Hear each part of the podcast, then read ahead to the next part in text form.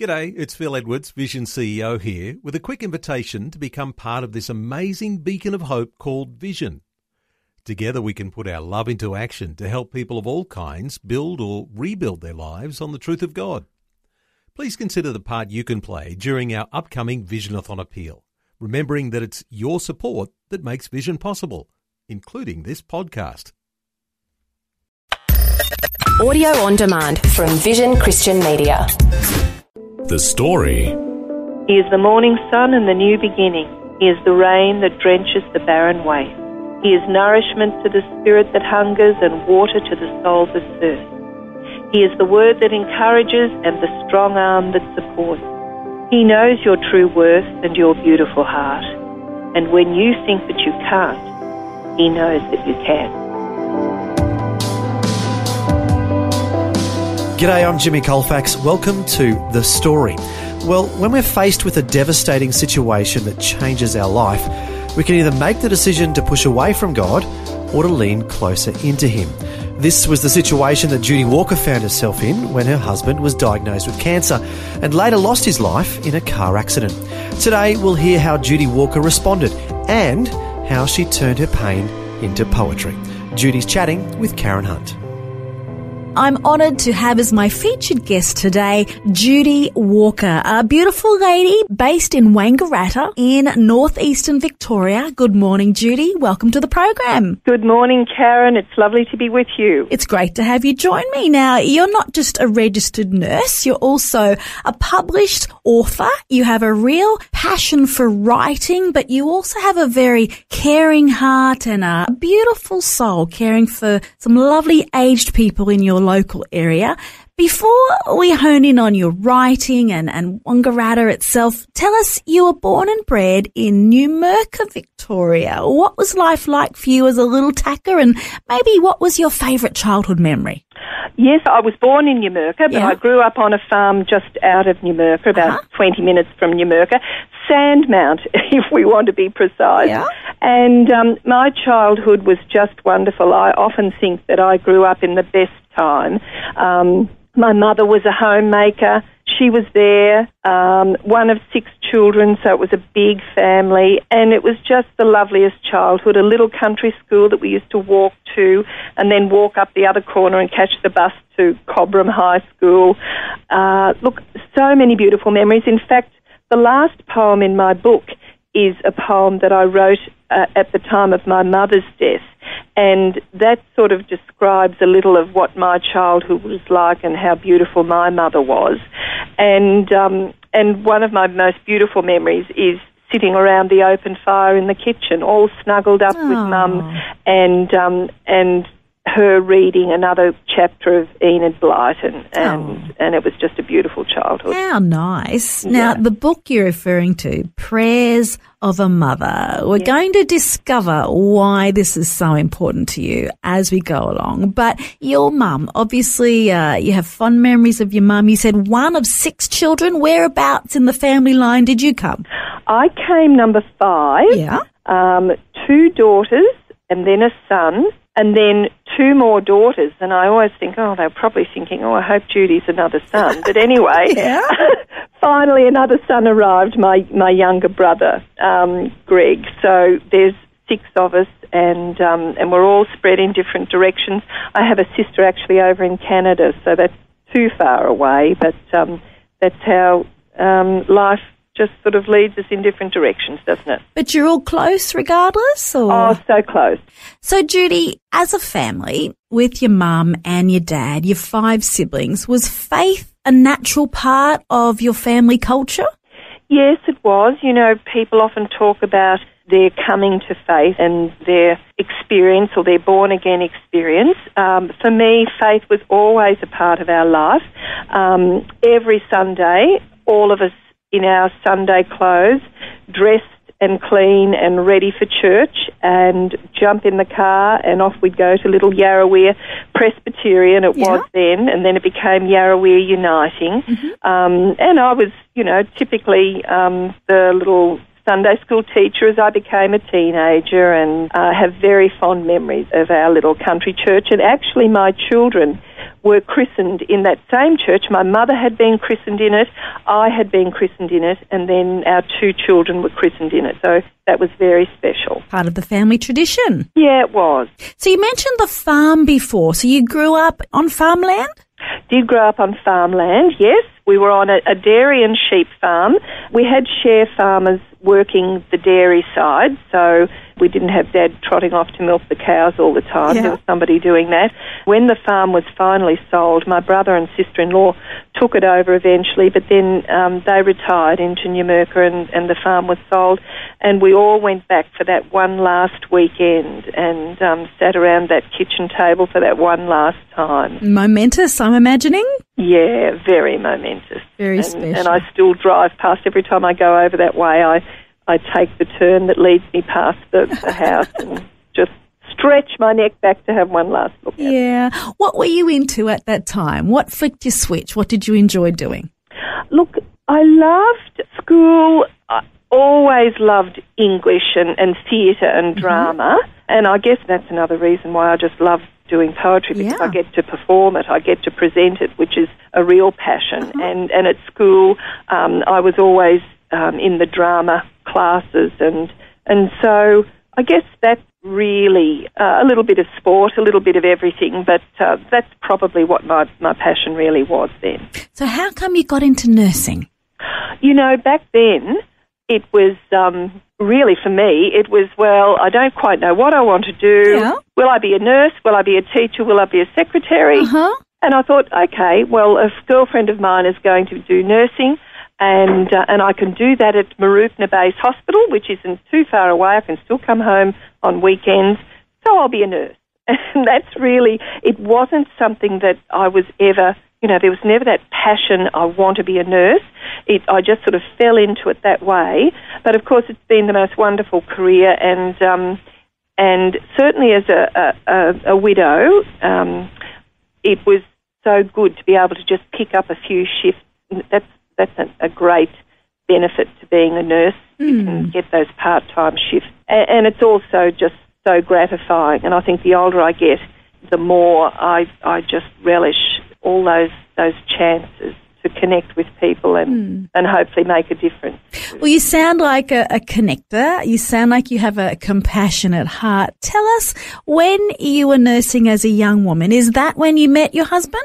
Yes, it is. Sort of, he was from the same town as me, and I always knew of Adrian, but I'd never really met him. Um, and my girlfriend, who I flattered with in Melbourne, knew her older brothers and sisters were friends of, of Adrian, and we all went out one night, and I went out with my girlfriend, and he was there. So we met in Melbourne, yes, all those years ago. And what was he into? What was his thing? He was um, at that stage. He was a truck driver, and um, he was an owner driver, and um, and he loved doing that.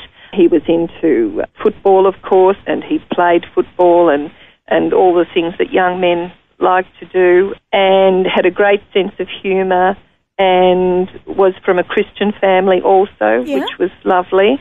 Back then, my faith hadn't deepened to where it is today, but certainly for us both, it was significant. And I can remember him telling me after we were married that he'd read his Bible right through.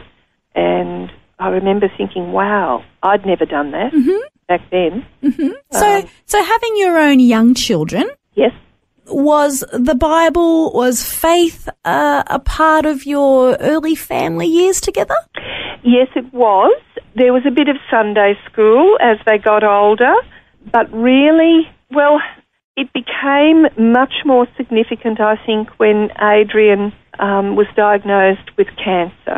And of course, I always say when life throws you these curveballs, you either go one way or another, I think. Sometimes you, you can think, well, who is this God that would allow this to happen? Or you just hang on even tighter and you just draw deeper into your faith. And that's how it was for me.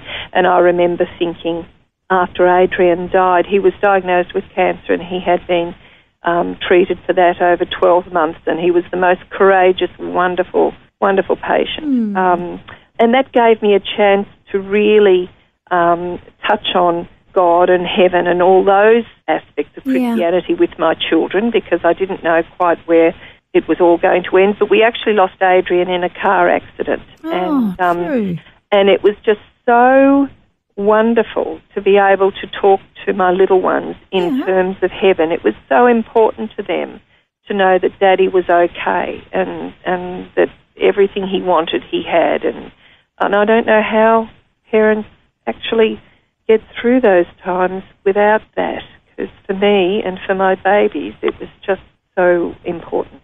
So they were four years and two years. Is that right? Yes, four and two. Um, I could never have believed that a little four-year-old would have grieved as passionately as my Maggie did.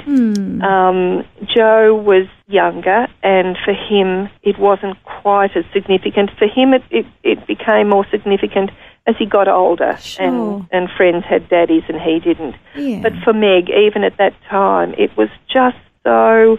Uh, I can remember writing a poem then called "What to Tell a Child" as she breaks her heart once more and cries, and um, uh, yeah, it was it was very hard for Meg to lose her daddy. And I'm sure also very hard for you to lose your husband.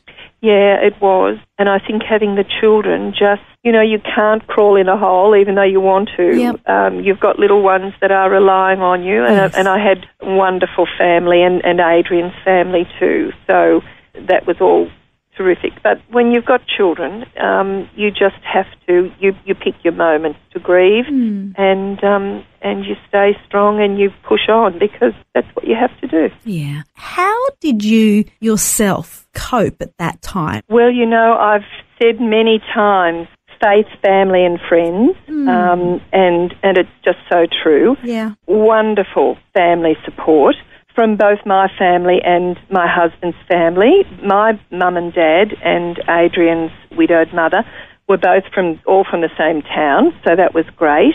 And I came back to Numurkah. We had been living. We'd bought a little house in Lancefield, and um, and that was sort of closer to Melbourne. But after Adrian died, we moved back in with my mum and dad, and that was a big thing. Mm, it um, would be. It was it was a big thing for all of us, but because they were so wonderful and, and gracious, we just slotted back in there, and it was so lovely for me not to have to go back to the house that Adrian and I had lived in with the children. Yeah. The memories there would have been just too painful, and I was very thankful I didn't have to do that. Hmm. I immediately came home, and my children, although they didn't have their daddy, they had adoring grandparents and they had cousins around them and I had friends around me as well and we had our local little church then to be attending and, and we could walk there um, with grandma and pa up the street to their Sunday school and, and that's how I got through because everybody was just so kind and so generous and prayer and faith and all of those things allow you to survive difficult times.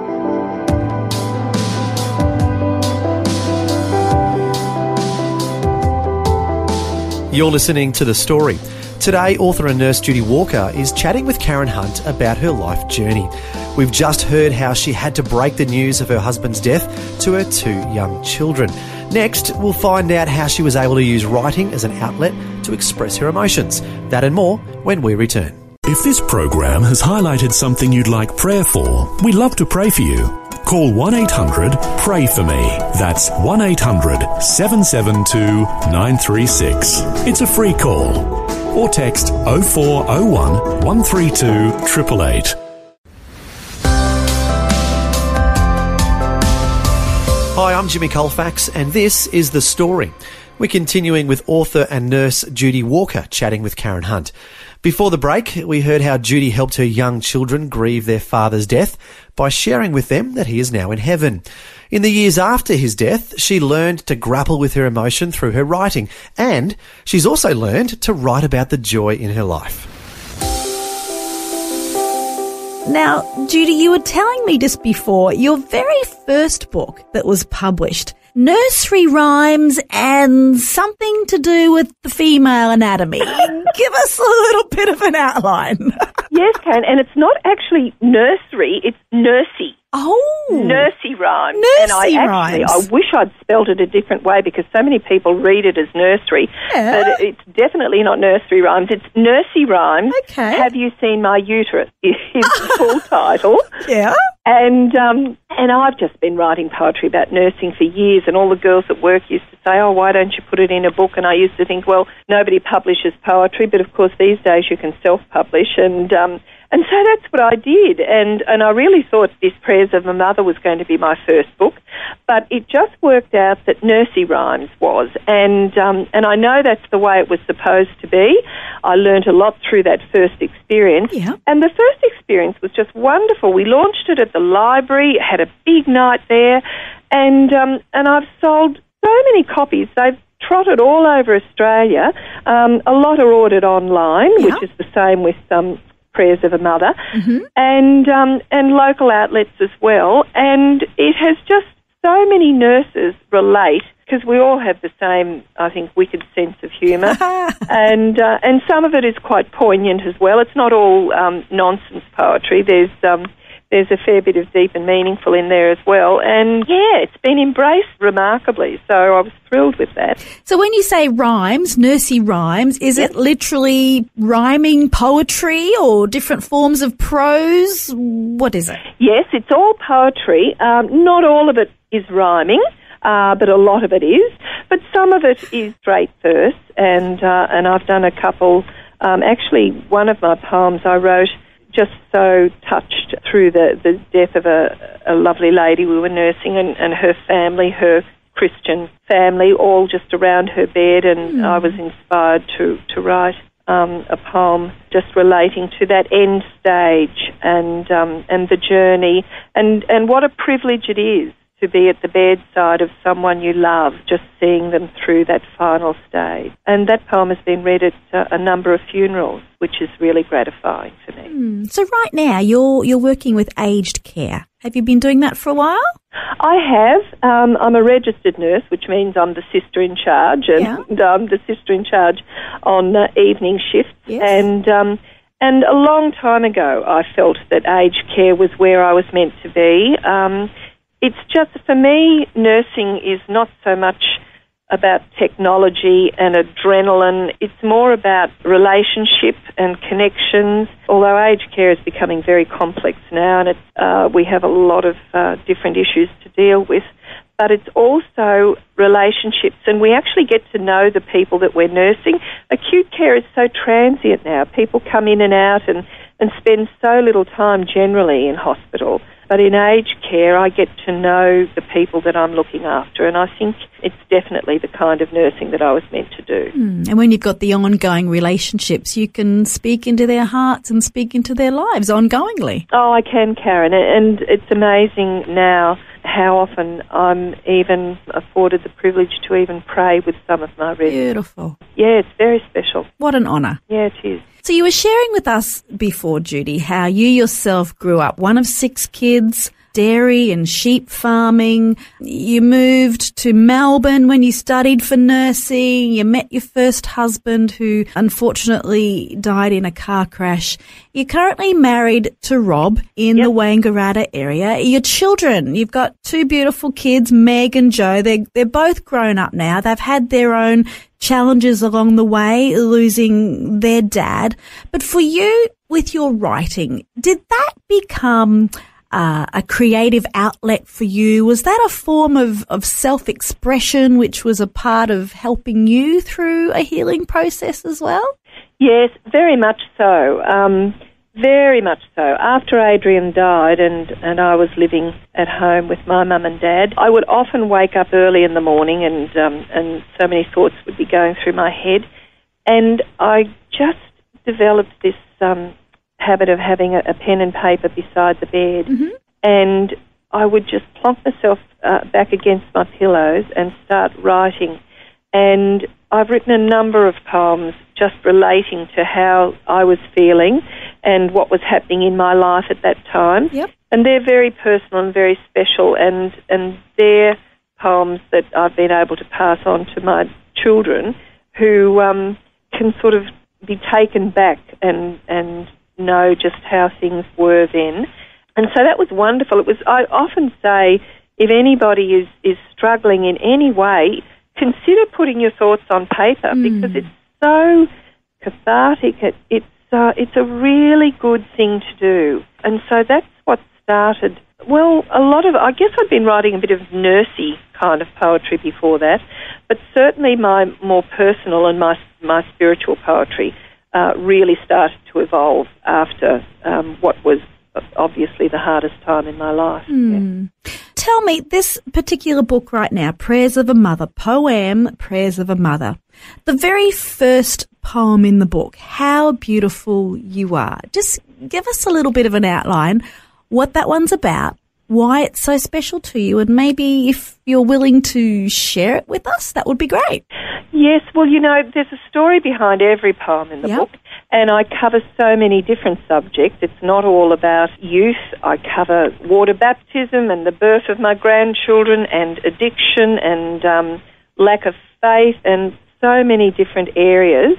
But this one I wrote, there was a, a friend, well, I sort of got to know her, and she was so struggling with um, uh, with alcoholism and uh, with her self worth and, and her own identity and uh, her failure.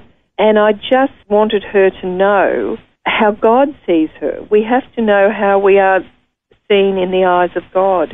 And um, and so this little one, um, it's certainly not the first poem I ever wrote, but it's the one, um, the first one that I chose to put in the book and uh, and it's called How Beautiful You Are. Another friend of mine took it to, um, to give it to her son, who is struggling with his own self worth. So is it a long one or is it short enough to be able to read to us? yes, it is. It's not a long one, Karen. So I will read it if you would like me to. Let's hear it. Love to. How beautiful you are. How beautiful you are in the eyes of your Father. For every moment of disappointment, God sees your potential. For every tear that fills your eyes, God sees the sparkle that once shone from within. For every moment of self recrimination, God says, I forgive you. For every dream shattered, God sees a victorious outcome. For every mirror that mocks you, God sees your magnificence. For every dark shadow, God shines a bright light. For every failed ambition, God sees a dream yet to be realized. For every I'm not worthy, God says that you are. He is the morning sun and the new beginning. He is the rain that drenches the barren waste. He is nourishment to the spirit that hungers and water to the soul that thirsts. He is the word that encourages and the strong arm that supports. He knows your true worth and your beautiful heart. And when you think that you can't, He knows that you can. Oh, that's beautiful, Judi. Absolutely gorgeous. Thank you. Thank you so much, Karen. You have a great day. God bless you today, and I look forward to hearing more from Judi Walker. God bless you too. bye bye. Bye. Well, how beautiful was that? We're so thankful for Judi Walker for sharing her story and gift of poetry with us today. And we hope it's been a blessing to you. If you're going through a similar experience dealing with loss and various challenges of life, you might want to check out her book called Poem. P-O-A-M, which stands for Prayer of a Mother. As we heard, she's also written a humorous book about nursing, appropriately titled Nursey Rhymes. We hope her book inspires you to write down what you're going through, as it can turn into something amazing. Well, thanks for joining us for Judi's story. I'm Jimmy Colefax, encouraging you to share your story with someone today. Next time on The Story. Somebody uh, asked a question one day when I went along to one of these lectures and said, um, How could that match up with evolution? How could that evolve? And he said, Oh, I don't know whether I believe in evolution fully myself. And I thought, well, goodness me, he used a word there, believe, which didn't seem to me appropriate for a scientist. Dr. Don Batten has been with Creation Ministries International since 1994. He has spoken around the world on the creation issue, showing the errors in the evolutionary ideas he was taught. We'll hear his story and find out why he's so passionate about creation next time. The Story. Just another way Vision is connecting faith to life.